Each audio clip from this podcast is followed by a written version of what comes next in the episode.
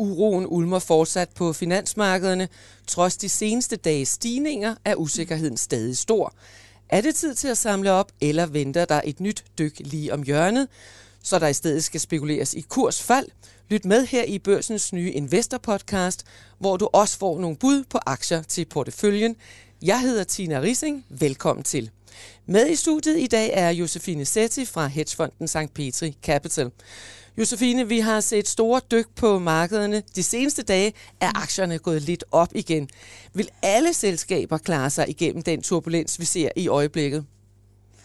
Uh, nej, det, det vil de bestemt ikke. Jeg vil også sige, at vi er, vi er stadigvæk uh, forholdsvis forsigtige. Uh, vi var meget forsigtige, da vi gik ind i året. Vi er stadigvæk rimelig forsigtige, men man begynder også at, at prøve at være lidt mere konstruktiv, selvom vi absolut ikke mener, at, uh, at det her det er overstået endnu.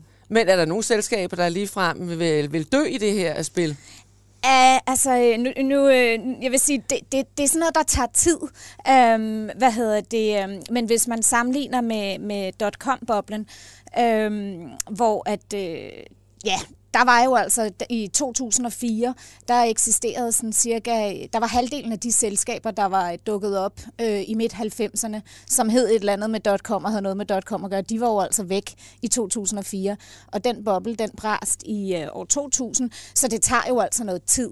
Øh, men jeg mener da helt klart, at hvis vi øh, står i en... Øh, i, en, i, over for en markedssituation, hvor vi har stigende renter, øh, vi har en øh, du ved, afmatning i økonomien, og vi har meget mindre likviditet, end vi har været vant til, så vil mange af de her sådan lidt øh, Cathy Wood-agtige selskaber, som jeg kalder dem, meget gearede selskaber, der ikke tjener penge, øh, dårlige forretningsmodeller og sådan noget, der vil der blive renset ud i nogle af dem, og på sigt vil nogle af dem nok også øh, ophøre med at eksistere. Øh, men der går, det tager tid. det er ikke en lige morgen. Og med fra fondsmælerselskabet Investering og Tryghed har vi administrerende direktør Lone Kærgaard. Lone, er du mere optimistisk end uh, Josefine? Jeg vil i hvert fald sige, at på den langsigtede investors vegne, der er jeg, der er jeg ret positiv i øjeblikket. Ja. Hvad, hvad er den, din største frygt, øh, når du kigger ud i markedet? Æh, min største frygt er egentlig den realøkonomiske situation øh, hvor meget det her det kommer, kommer til at spille over på forbrugeradfærd, øh, hvis det her det sætter sig i boligpriser osv. I forhold til aktiemarkedet vil jeg sige, jeg synes, der er priset rigtig meget dårligdom ind. Så jeg synes efterhånden også, det skal gå ret galt, hvis det her på den lange bane ikke skal være ganske fornuftigt tidspunkt øh, og, og være langsigtet aktieinvestor på.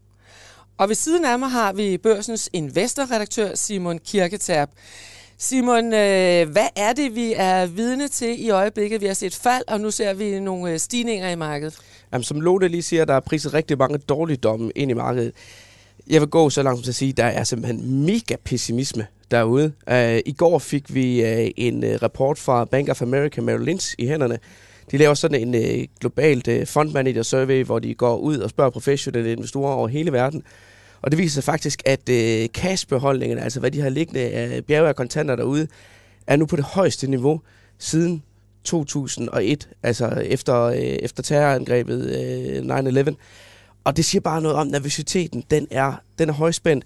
Og det vi så lige ser lige nu, det er så til gengæld, at aktierne bliver kastet den anden vej, fordi når at der er rigtig meget likviditet, parkeret på sidelinjen, så skal der heller ikke ret meget til, for uha, vi skal ind igen.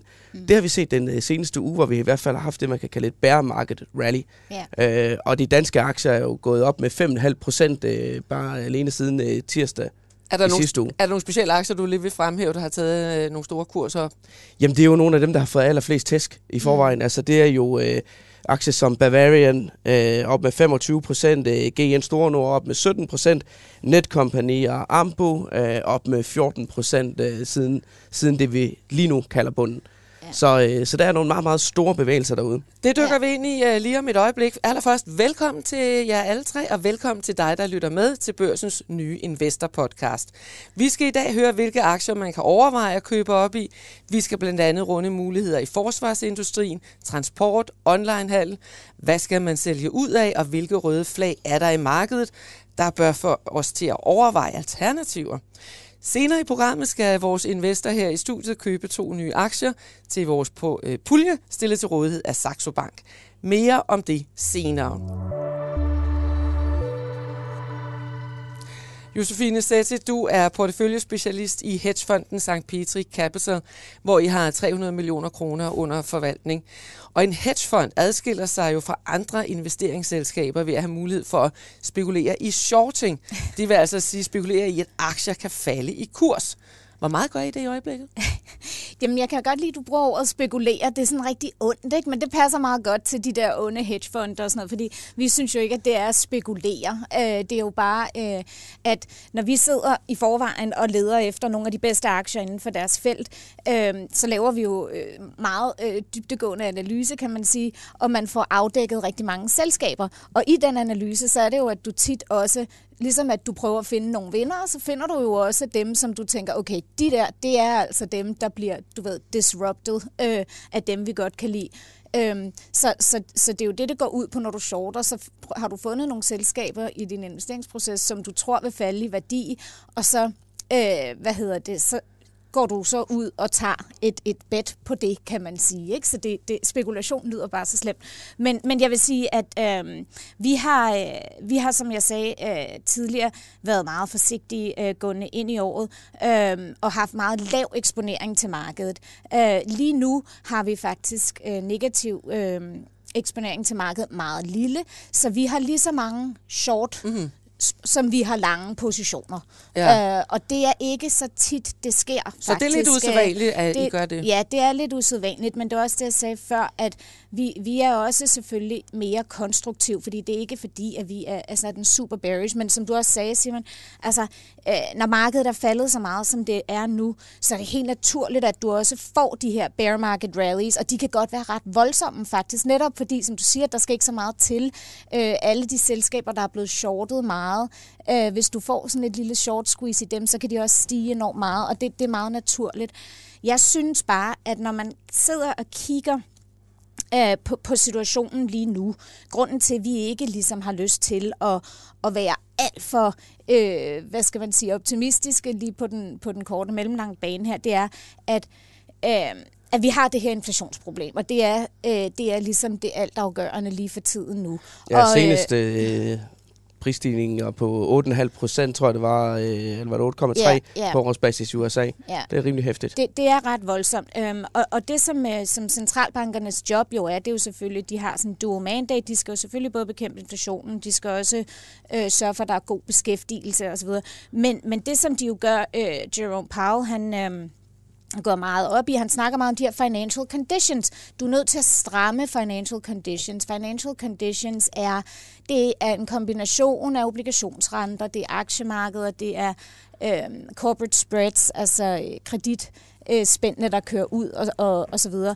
Øhm, så han vil jo gerne prøve at, at stramme pengepolitikken, sådan så at han først rammer de her financial conditions, og de strammer op, når du så får strammet dem, så føder det jo så over i realøkonomien, fordi det han ultimativt gerne vil, det er, at han vil gerne prøve at bremse den her overophedning, du har i økonomien, fordi den er jo altså altså meget overophedet. Men, men lad os lige, øh, vi vender tilbage til, øh, til chefen for den amerikanske centralbank øh, lige om lidt. Ja. Lad os lige høre allerførst, hvad er det, du har shortet i, så, så man ligesom får en forståelse for, hvad, hvad er det, der kan betale sig? Ja, men altså jeg vil sige, vi har jo... Øh, allerede øh, sidste år, øh, der, vi, vi var aldrig rigtig med på hele den her, øh, det her narrativ om, at inflationen var midlertidig eller transitory, øh, som Powell han også holdt op med at, øh, at selv tro på øh, tilbage i, øh, i, i vinteren, øh, mm, eller i, hvad var, var det, ty, november 2021 der.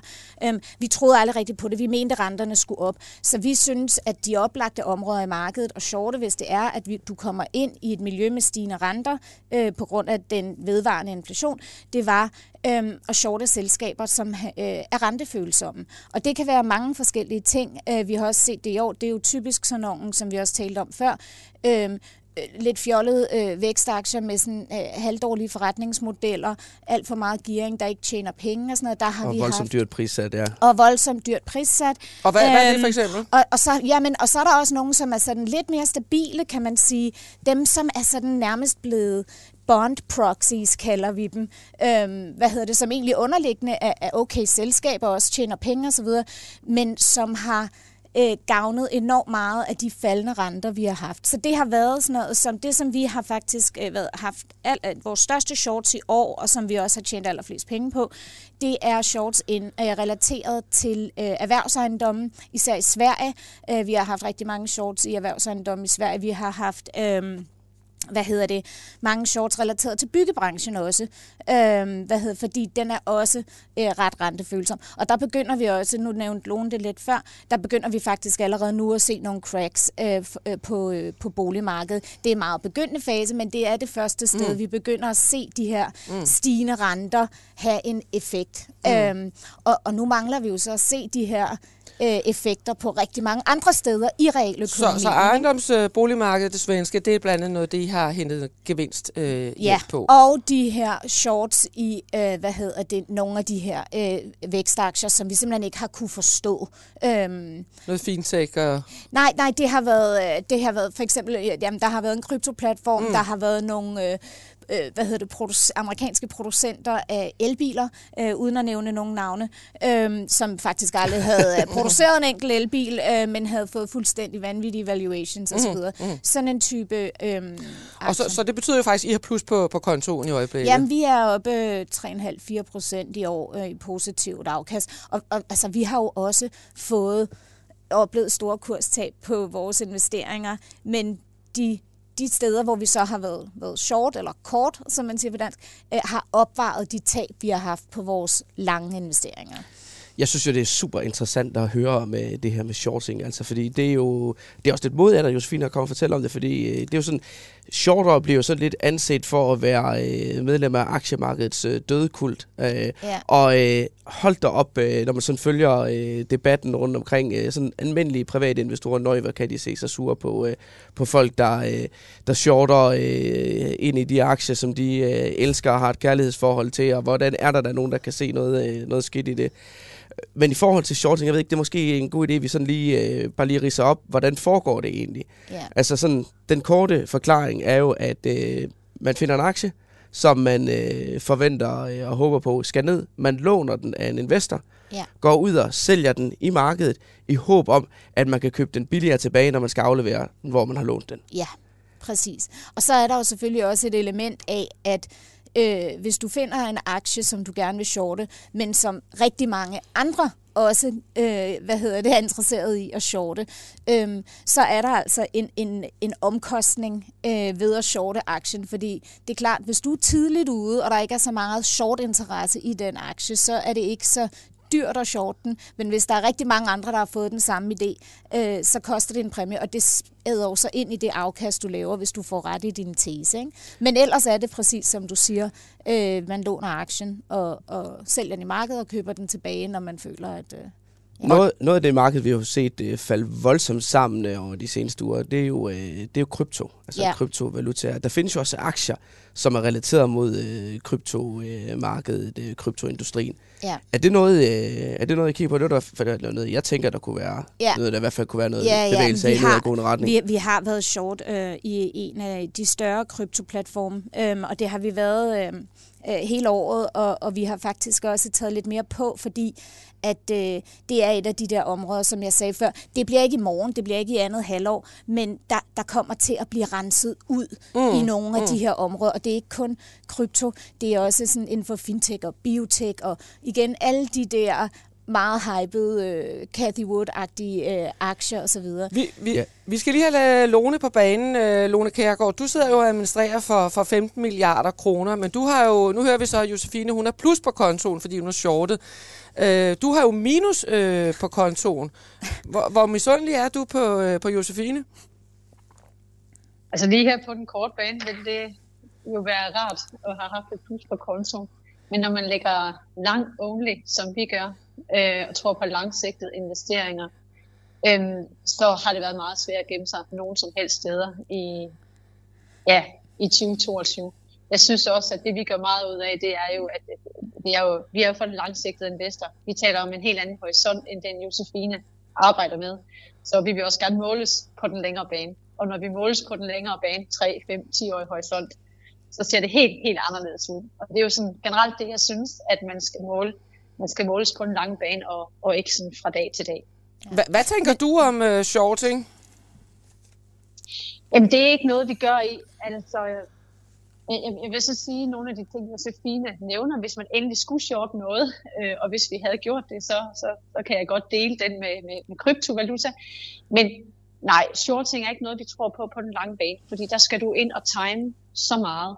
Og det med at time markedet, det tror vi er rigtig, rigtig svært grundlæggende. Ja. Vi tror på øh, at finde øh, sunde, stærke virksomheder, som har en rigtig stærk forretningsmodel, og investere i dem og være med på den rejse og deres indtjeningsrejse igennem rigtig, rigtig mange år.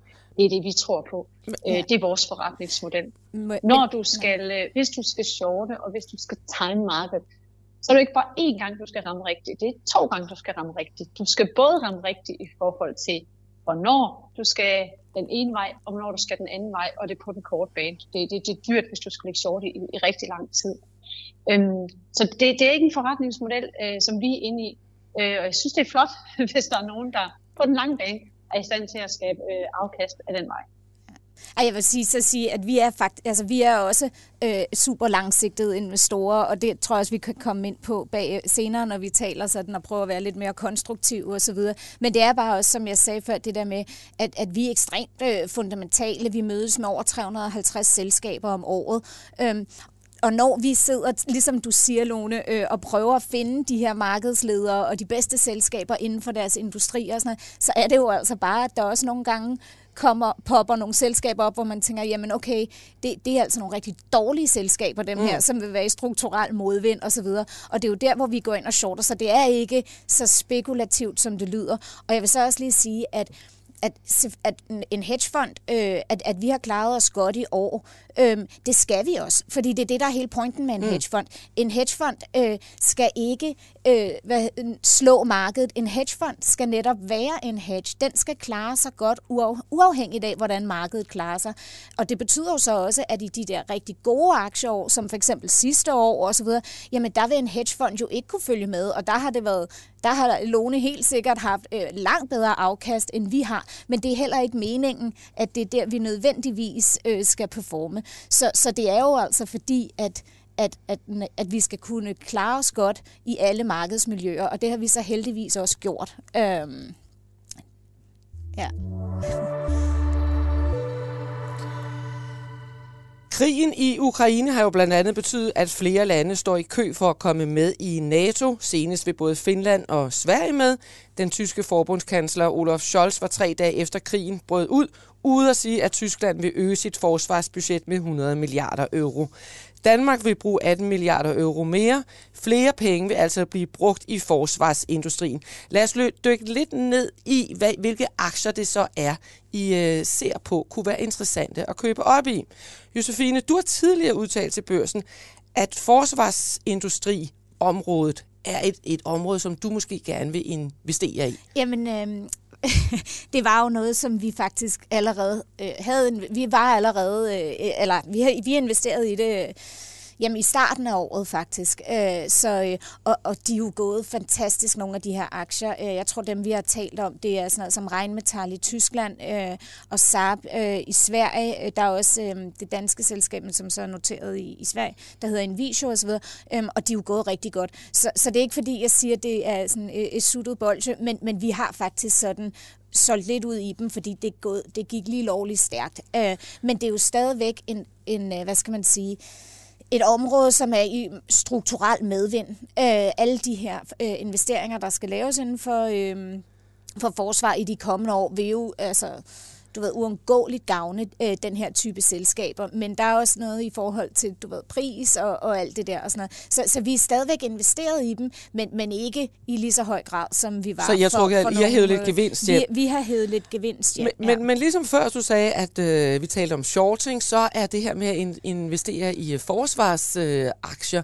øh, jo måske også et lidt øh, kontroversielt emne for mange. Det har jo tidligere været lidt øh, uetisk. Kan man overhovedet investere i det? Hvorfor ja. er det øh, så, I alligevel tør gå ind og, og, ja. og gøre det? Ja, men jeg vil sige, vi har jo også, øh, vi følger, vi har jo også øh, fokus på ESG, og vi har en, en, en mand, øh, Henrik, fuldtid ansat, øh, der sidder med ESG osv., og vi følger jo de retningslinjer, som, øh, som ECB øh, hvad hedder det, lægger ud for os, øh, fordi vi er en del af den paraply. Men øh, så, så det er jo ikke fordi, at vi ligger og køber dem, som vi ikke må. Vi køber dem, som, som hvad hedder det, som, som ikke er på de her eksklusionslister, og det var dem, som jeg lige nævnte. Mm. Øhm, men jeg har så også lidt øh, haft en fornemmelse af, at man måske ville, ville øh, trække lidt i land på, at det var super uetisk at investere i de her. Øhm, og der tror jeg, at det er blevet sådan lidt at, at for nogen, der holder de fast og synes stadigvæk, at det er meget fy-fy, og det skal man i hvert fald ikke gøre. Øh, og jeg tror, at andre, de er blevet sådan lidt mere fleksible omkring det, fordi de godt kan se, at du ved, 24. februar var en game changer, og vi ligesom står i, i en helt ny verdenssituation øh, nu. Øhm, så så der, du ved, der er ikke noget, der er øh, du ved, sort og hvidt. Der, der, øh, der er nogen, der, øh, der måske synes, det er okay, og andre, der stadigvæk... Øh, Men der er helt ja. klart nogen, der er vendt rundt i forhold til det her, fordi ESG etik, det er jo kommet væltende ind over, øh, ind over øh, aktiemarkedet og investeringsstrategierne over de seneste år. Jeg ja. tror blandt andet, det var ECB, der var ude at sige, at, øh, at øh, de måtte vende den anden vej og gå tilbage og så sige, okay, det er faktisk i orden, at vi har nogle af de her type aktier i vores øh, portefølje. Mm. Så, så det er... Øh, det er sådan lidt uh, to skridt frem og et tilbage på det her. Der har, uh, der har Ukraine-krigen virkelig været en, uh, en øjenåbner. Lad os lige høre dig, Lone. Hvad siger du til at investere i uh, forsvarsaktier? Var det noget, du kunne finde på? Jamen altså, det er, det er jo utroligt dilemmafyldt. Og øh, vi har rigtig mange kunder i den anden ende, som også nogle, nogle meget store kunder også i blandt, der har øh, egne ESG-politikker og retningslinjer osv., så, så vi bruger rigtig, rigtig meget tid på det. Jeg har ikke decideret gået efter forsvarsaktier. Øhm, og jeg vil også sige, som det også bliver sagt, øh, Simon, det, det har jo været lidt som det der med fluer efter marmeladen. Altså, da den her krig kom, og man godt kunne begynde at se, at nu skal der, nu skal der skrues op på, øh, på statsfinanserne i forhold til at, at bruge penge på forsvar, jamen så var, var fluerne efter marmeladen rigtig hurtigt, og der blev købt øh, op i alt det, der meget tydeligt havde en eksponering mod forsvaret. Mm. Der er jo også masser af virksomheder, som leverer komponenter, øh, underkomponenter osv. til sådan noget. Og, øh, og det kan, det, det, sådan noget kan man, jo, kan man jo fint have i sin portefølje, men man skal tænke rigtig meget over det. Hvad er det for nogle kunder, man har? Og så skal man tænke øh, over, om, om det på den lange bane øh, øh, også øh, vil vise sig øh, at blive opfattet som bæredygtigt. Vi har ikke øh, rigtig noget af det, vil jeg sige i dag. Det kan man selvfølgelig godt øh, i forhold til afkast, er jo sådan en lille smule over, men det har vi ikke haft. De, de, de har jo, øhm. ja, der har jo været stor gevinst at hente, både, både på, på SAP og, og på regnmetal. Det her, ja, det er jo nærmest sådan en dobling. Som er jo stedet næsten 100 procent. Ja, lige præcis. Ja. Og derfor tror jeg faktisk lige også lige... Men jeg tror, og derfor tror jeg netop, man skal tænke over, netop, altså, at man skal altid dykke ned i det enkelte selskab og kigge samtidig på prisfastsættelsen og sige, jamen er løbet så allerede kørt nu? Ja. Og så skal ja. man bare sikre sig, at det stemmer overens med, med de kunder, man har i den anden ende, og, og det man selv øh, vil stå i. Ligneragtigt, fordi jeg tror faktisk, der er grund til at komme med en uh, lille advarsel her. Mm. Uh, temainvesteringer er jo fantastiske, hvis man uh, spotter dem, inden at uh, alle andre uh, også ser det. Men forsvarsaktierne her, det er jo et tema, der nu har rullet i flere måneder, og mm. alle dem, der vil derhen, er jo løbet derhen. Vi kan sådan drage paralleller til øh, elbilsaktier, som du nævnte tidligere, Josefine. Mm. Der havde vi et tema, der kørte øh, for et års tid siden, hvor at, øh, alt det steg jo øh, ind i himlen, lige indtil det så øh, var drevet så langt op, at øh, det slet ikke havde hold i øh, de fundamentale værdier, og så skvattede værdiansættelserne øh, sammen rigtig mange steder. Mm. Øhm, så der er i hvert fald grund til at lige at tænke sig om, inden at øh, man, øh, man løber efter sådan noget som den sidste lemming. Ja, jeg tror også, at det er ligesom, altså du siger, øh, Lone, det der med, det, det var jo sådan en knee-jerk reaction, som man kalder det. Den, den hurtige, lette reaktion på krigen var, at man kastede sig over forsvarsaktier, og man kastede sig også over sådan øh, grøn omstillingsaktier eller energiaktier, fordi at det var jo ligesom det lette. Øh, så går der lidt tid, og så sidder man faktisk og skal lave sådan øh, lidt mere øh, dybtegående arbejde. Fordi det, som vi egentlig tror, der også kan være sådan det tredje ben øh, i en af effekterne fra krigen, det er jo den her deglobalisering, der også bliver talt meget om. Øhm, altså det startede allerede med corona, det her med, at øh, vores øh, virksomheder supply chains i øh, Europa, at de var ret skrøbelige, viste sig. Øh, vi har simpelthen, øh, virksomhederne har for mange leverandører spredt rundt mm. i hele verden. Så kommer Ukraine-krigen, som igen ligesom øh, er et wake-up call øh, for mange virksomheder. Øhm, og det, det tror vi, så, så man kan sige, det der med, at... Øh, at, at, virksom, at, at øh, virksomheder fremover vil, vil mere, være mere forsigtige, når de sidder og vælger en ny leverandør øh, langt, langt væk. Og sådan Det kan jo være en, en stor fordel for mange europæiske selskaber, altså de her leverandører, som du også siger, ikke bare til forsvarsindustrien, men til stort set alle industrier, øh, at de ligesom kan komme på banen, for det har været enormt svært for dem at konkurrere med, med, med leverandører i Asien øh, til meget lavere priser osv. Så, så kan du give nogle eksempler på, hvilke nej. aktier du derudover øh, kigger nej, på? Nej, men det, nej, fordi det igen, det er det der med, det, det, det er det større arbejde. Mm. Det første var det lette, nu kommer det svære, at ja. du ligesom skal prøve at finde, hvem kan benefit af det her, hvor det ikke er, er sådan helt lige til, ligesom det var med våbenaktierne og, og måske også nogle af de her grønne aktier. Ikke? Lad, lad os lige høre dig, øh, Lone. Hvor ser, hvor ser du mulighederne for at, at købe op i øjeblikket? Vi ser, vi ser faktisk rigtig fine muligheder. Altså når man kigger øh, de tal, man får, for, ja, nu er det amerikanske aktiemarked faldet 15 procent, og det nordiske osv. Så det, man skal huske på, det er, at nedenunder alt det her, der er der simpelthen kæmpe store forskel på. Der er noget, der er faldet. Øh, der er noget, der er steget, ved vi også. Øh, men langt det meste er faldet. Noget er faldet 20 procent, noget er faldet 40 procent. Ja, der er jo sågar noget, der er faldet 70 procent. Så vi er jo nede og kigge i hver eneste af de enkelte selskaber og kigge på den prisfastsættelse, der er nu. Øh, er det et godt køb i forhold til, til det selskab og den forretningsmodel, der er der? Så vi ser, at øh, vi synes faktisk, der er nogle rigtig fine øh, opkøbsmuligheder.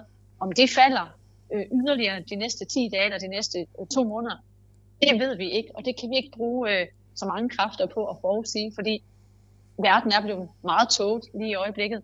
Men vi er rimelig fortrøstningsfulde med, når de selskaber, vi finder, som har øh, en, en rigtig sund øh, økonomi, øh, og vi synes, det ser attraktivt ud, at de på den lange bane, der, ser det, der synes vi, der er rigtig mange selskaber, hvor det ser attraktivt ud lige i øjeblikket.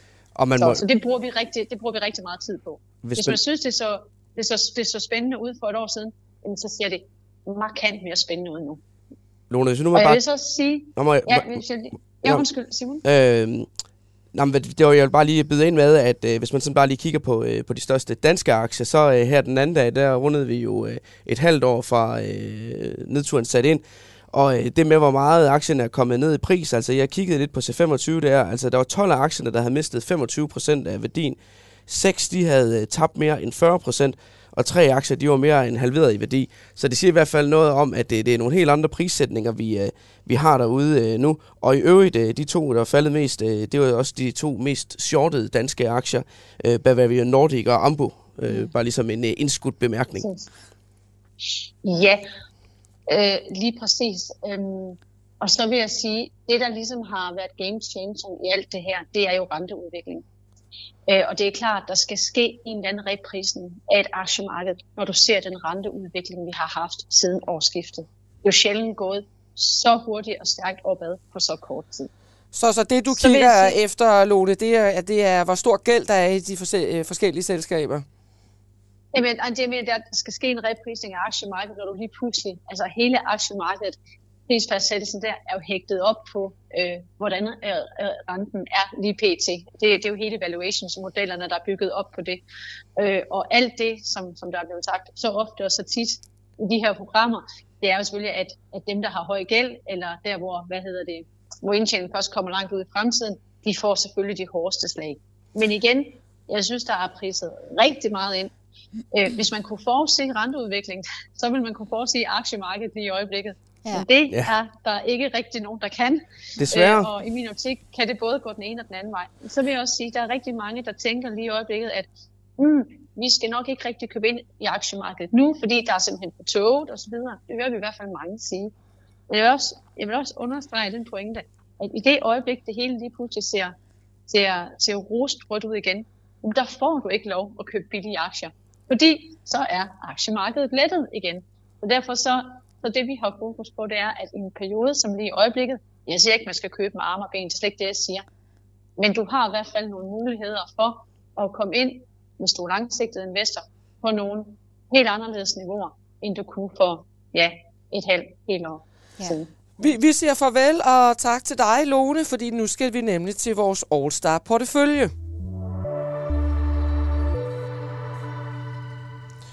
Så er det blevet tid til, at der skal investeres. Til vores All-Star hold stiller Saxo Bank 600.000 kroner til rådighed. Overskud går til et godt formål, som All-Star holdet beslutter senere på året. Hver investor får stillet 100.000 kroner til rådighed. I forrige uge var det Nina Movin og Lars Hytting, der fik fornøjelsen. Det skal vi høre om om lidt, hvordan det er gået. I dag er det dig, Josefine Setti, som skal investere for 100.000 kroner i to aktier. Ja, velkommen på holdet. Jamen tak. Jamen tak. Jeg, jeg vil lige starte med at sige, at jeg er jo fuldstændig... Øh øh, også enig med, med, med Lone i det, hun siger, og som jeg sagde tidligere, det der med, at man skal prøve at være lidt mere konstruktiv. Altså, det handler jo, med, handler jo om at sidde øh, og nemlig tage sine super goggles på, og så prøve sådan at navigere øh, gennem den der tog, som alle snakker om. Og, og det, som vi, vi reelt gør, det er, at så man sætter os ned og siger, okay, men på en 3-5-årig horisont, øh, hvad er det for nogle selskaber, vi tror øh, bliver vinderne? Hvad for nogle selskaber kan vi rigtig godt lide? Er der nogle af dem, der er kommet så langt ned, og som er så øh, altså lavt værdisat nu, øh, at man kunne overveje at begynde at, at købe lidt ind i dem? Um, mm. Men igen, det, altså, det, det kan sagtens være, at de falder yderligere øh, herfra. Og så, øh, du ved, så det er, man er nødt til at være lidt langsigtet. Og, og lad, lad lige trække spændingen lidt om, hvilke to ja. aktier du vil købe. Det får du lov at sige lige om lidt. Ja. Allerførst, Simon, så synes jeg lige, vi skal høre, hvordan er det gået med porteføljen siden sidst? Jamen, ja. det var jo lidt med rystende hænder, vi, øh, vi købte op i øh, sidste uge, fordi øh, det var jo det så jo ikke sådan særlig behageligt ud i markedet der. Men altså, vi kan jo starte med en øh, god nyhed i forhold til porteføljen. Det er, at øh, vi er i øh, plus. Vi startede med de her 600.000, og vi skulle helst generere noget afkast, sådan så vi kan give det væk til et øh, godt formål i sidste ende her. Og lige uh, pt, inden vi gik i studiet her, der lå vores porteføljeværdi på 609.388 kroner. Okay, ja. Så det går der den rigtige vej. Og du skal vej. lige fortælle, hvilke fire aktier, der blev købt uh, i sidste uge. Ja, øh, det var Danske Bank, øh, som Nina Movin øh, bød ind med. Så købte hun øh, det amerikanske farmaselskab Merck. Og så øh, to danske aktier derudover, øh, ISS og Tryk, som øh, Lars Hytting øh, han øh, bød ind med. Og øh, særligt ISS bød jeg jo mærke i, at han sagde jo, at det var den ikke bare en af de mest undervurderede øh, danske øh, aktier, men i C25 den simpelthen den mest undervurderede. Og øh, han er da kommet godt fra land der, fordi det er faktisk den, der har givet det bedste afkast indtil videre, 8,7 procent. Og, og vi har jo øh, dig med, Lars. Øh, hvad, hvad siger du til den øh, investering, øh, du foretog i sidste uge? Jamen, øh, indtil nu er det jo... Øh er det jo meget tilfredsstillende. Det kan jeg jo ikke rigtig komme udenom. Selvom mit, øh, mit sigte er, er noget længere, end, end at jeg skal evalueres på, på baggrund af form. selvfølgelig, selvfølgelig. men, men, øh, men, øh, men god start indtil nu. Øh, det kan jeg da kun være tilfreds med. Og vi kan jo lige sige til, til lytterne, at grund til, at der er lidt baggrundsstøj på dig, øh, Lars, det er fordi, du, du sidder jo næsten nede på den anden øh, ende af jorden. Øh, du sidder ude på, på, en, på en ø, øh, og har lige lovet at være med her i, i, i fem minutter.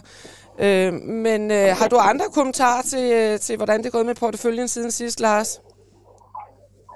Jamen altså, helt grundlæggende er der jo faldet lidt ro på markedet øh, i forhold til den situation, vi havde for en uge siden. Øh, og vi har haft et par gode dage her. Øh, Danmark havde lukket på grund af stor fødedag i fredags, øh, og det har vi fået indhentet her øh, mandag tirsdag.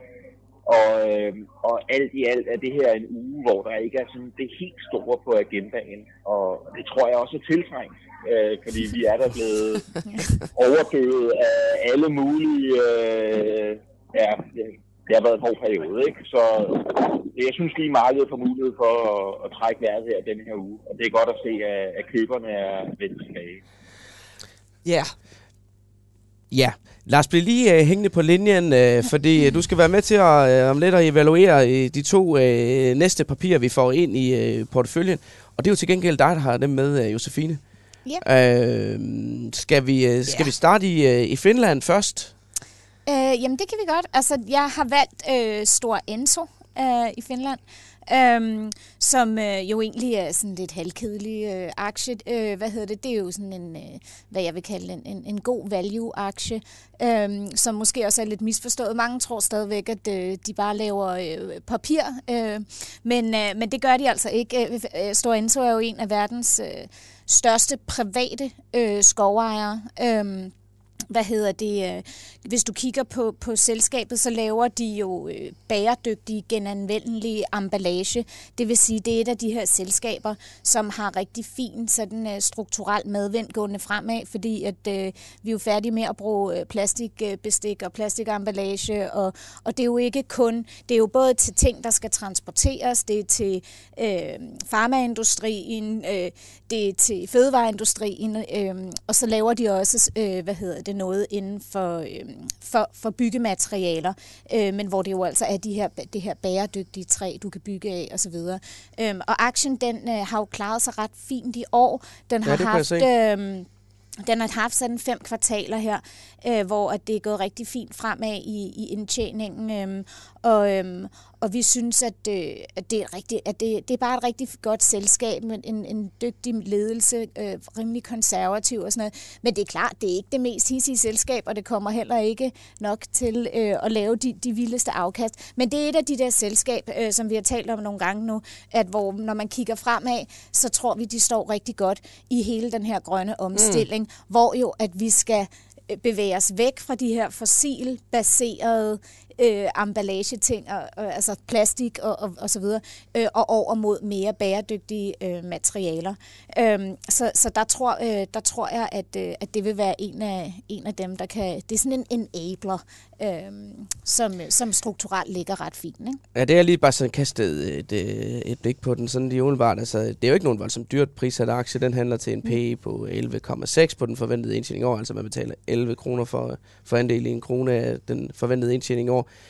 De udbetaler et fint udbytte, omkring øh, 3 procent, øh, så det kunne ja. jo godt ligne sådan en øh, kandidat til porteføljen, der kan, der kan ligge og, og tikke godt derud af. Ja, altså den er jo ikke immun over for Øh, det som jo er, er, er lidt det, som altså jeg startede ud med at sige, at vi kommer jo altså til at se en nedgang i økonomien nu. Det er, altså, det er fuldstændig uundgåeligt, øh, at der ikke kommer en, en opbremsning øh, i økonomien, om det sådan bliver den helt store, eller om det bare bliver sådan stille og roligt. Og det, er der, det kan du ikke finde nogen aktier, der, der er immune over for. Og det vil Stora så selvfølgelig heller ikke være, og, men den er billig. Og, og, så, den er, ja. og så er de jo faktisk også øh, et af de selskaber, der er ramt af, af konflikten mellem Vesten og Rusland Rusland. Øh, der kan se, de har i hvert fald øh, tre øh, divisioner i Rusland, som, som de nu har været nødt til at udskille. Og, ja, øh, dem har de afviklet, og det har ikke været nogen særlig stor omkostning for dem. Faktisk. 57 millioner dollar. Ja, ja. men det, det er ikke det store, og jeg vil så sige, at de... Øh, nu når Finland og Sverige skal ind i uh, NATO, du ved, så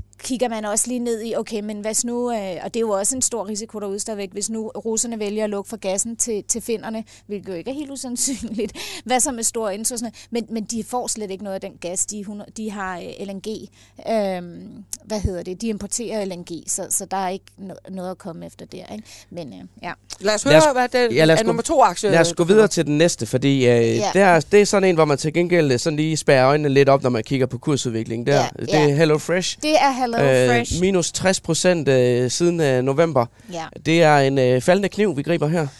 Det kan godt være. Ej, det, er, hvad hedder det? Ej, det tror vi jo ikke, eller det tror jeg jo ikke. Ja, det kan godt, det kan godt være, at den, den kan ryge øh, yderligere ned. Men, men det er en af de der aktier, som vi også har snakket om nogle gange nu, hvor man sidder og kigger og tænker, du ved, og på den længere bane, så vil de stå øh, rigtig stærkt. Man kan sige, øh, Hello Fresh øh, er jo netop en af de der øh, vækstaktier, som også har været meget hyped. Man kan, altså, det var jo sådan en... Øh, en, der gavnede meget af corona, fordi de laver de her, altså ligesom årstiderne, måltidskasser mm. og så videre.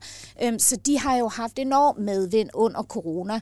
Øhm, og så lige pludselig, så har alle investorerne, du ved, da corona er ophørt og så videre, alle investorerne ligesom beslutter sig for, at alle de aktier, som var sådan covid-winners, de skal bare dø. Ja. Øhm, og, og, og der har også været rigtig mange hedgefonde, der er inde og shorte dem her.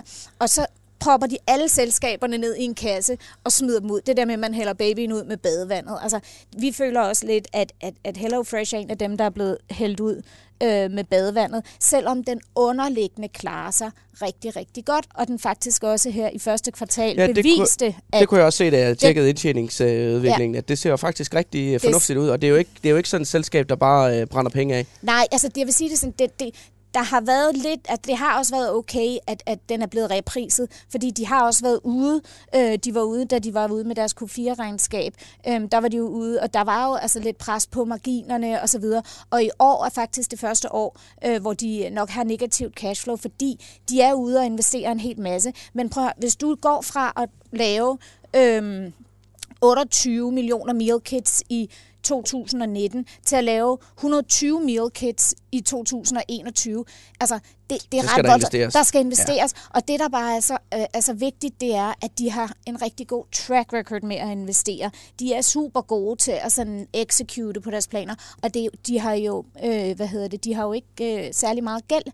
Deres net debt er jo øh, negativt. De har jo super meget cash, og de genererer rigtig meget cash. Så al den vækst, de har, er jo finansieret øh, af deres... Øh, vi, vi skal lige høre, ja. Lars, øh, hvis du stadigvæk er med os, hvad, hvad siger du til øh, en, øh, Josefines investeringer?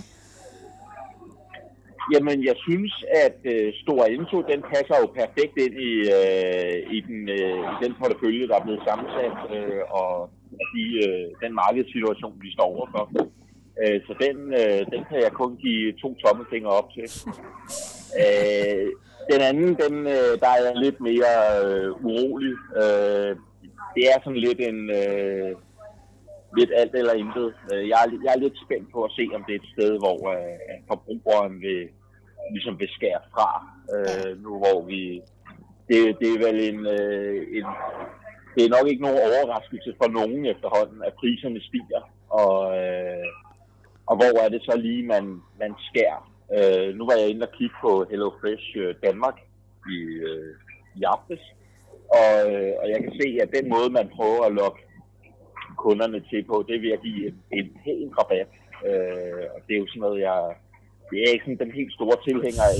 øh, simpelthen for, altså simpelthen for at prøve at, at holde fast i kunderne. Øh, og øh, altså, det er sådan lidt, jeg kunne, jeg kunne godt være lidt bange for om det. Jamen, jeg vil sige lige Danmark, det er heller ikke... Jeg, det, ja.